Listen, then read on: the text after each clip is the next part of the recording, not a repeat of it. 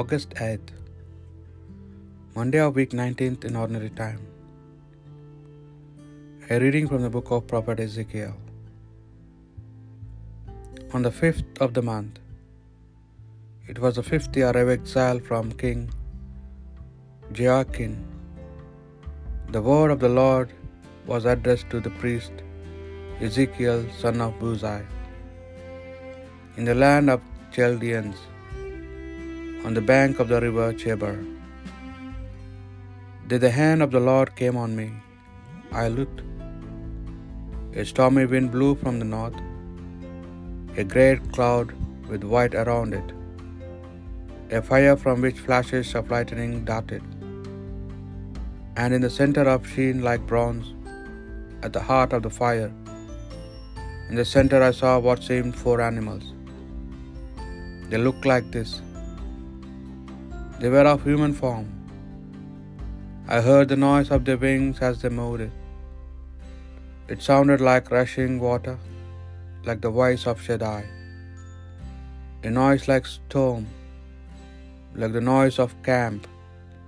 When they halted, they folded their wings, and there was, there was a noise.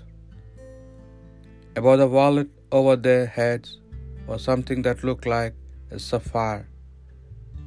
It was shaped like a throne, and high up on this throne was a being that looked like a man.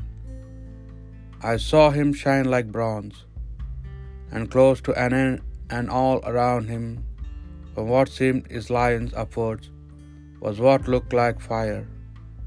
And from what seemed his lions downwards, I saw what looked like fire, and light all around like a bow in the clouds on rainy days. That is how the surrounding light appeared. It was something that looked like the glory of the Lord. I looked and prostrated myself. The word of the Lord. Your glory fills all heaven and earth. Praise the Lord from the heavens. Praise him in the heights. Praise him, all his angels. Praise him, all his house. All earth's kings and peoples, earth's princes and rulers, young men and maidens, old men together with children. Your glory fills all heaven and earth. Let them praise the name of the Lord, for he alone is as exalted. The splendor of his name reaches beyond heaven and earth. Your glory fills all heaven and earth. He exalts the strength of his people. He is the praise of all his saints, of the sons of Israel, of the people to whom he comes close. Your glory fills all heaven and earth.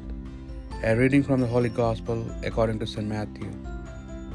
One day when they were together in Galilee, Jesus said to his disciples, The Son of Man is going to be handed over to into the power of men.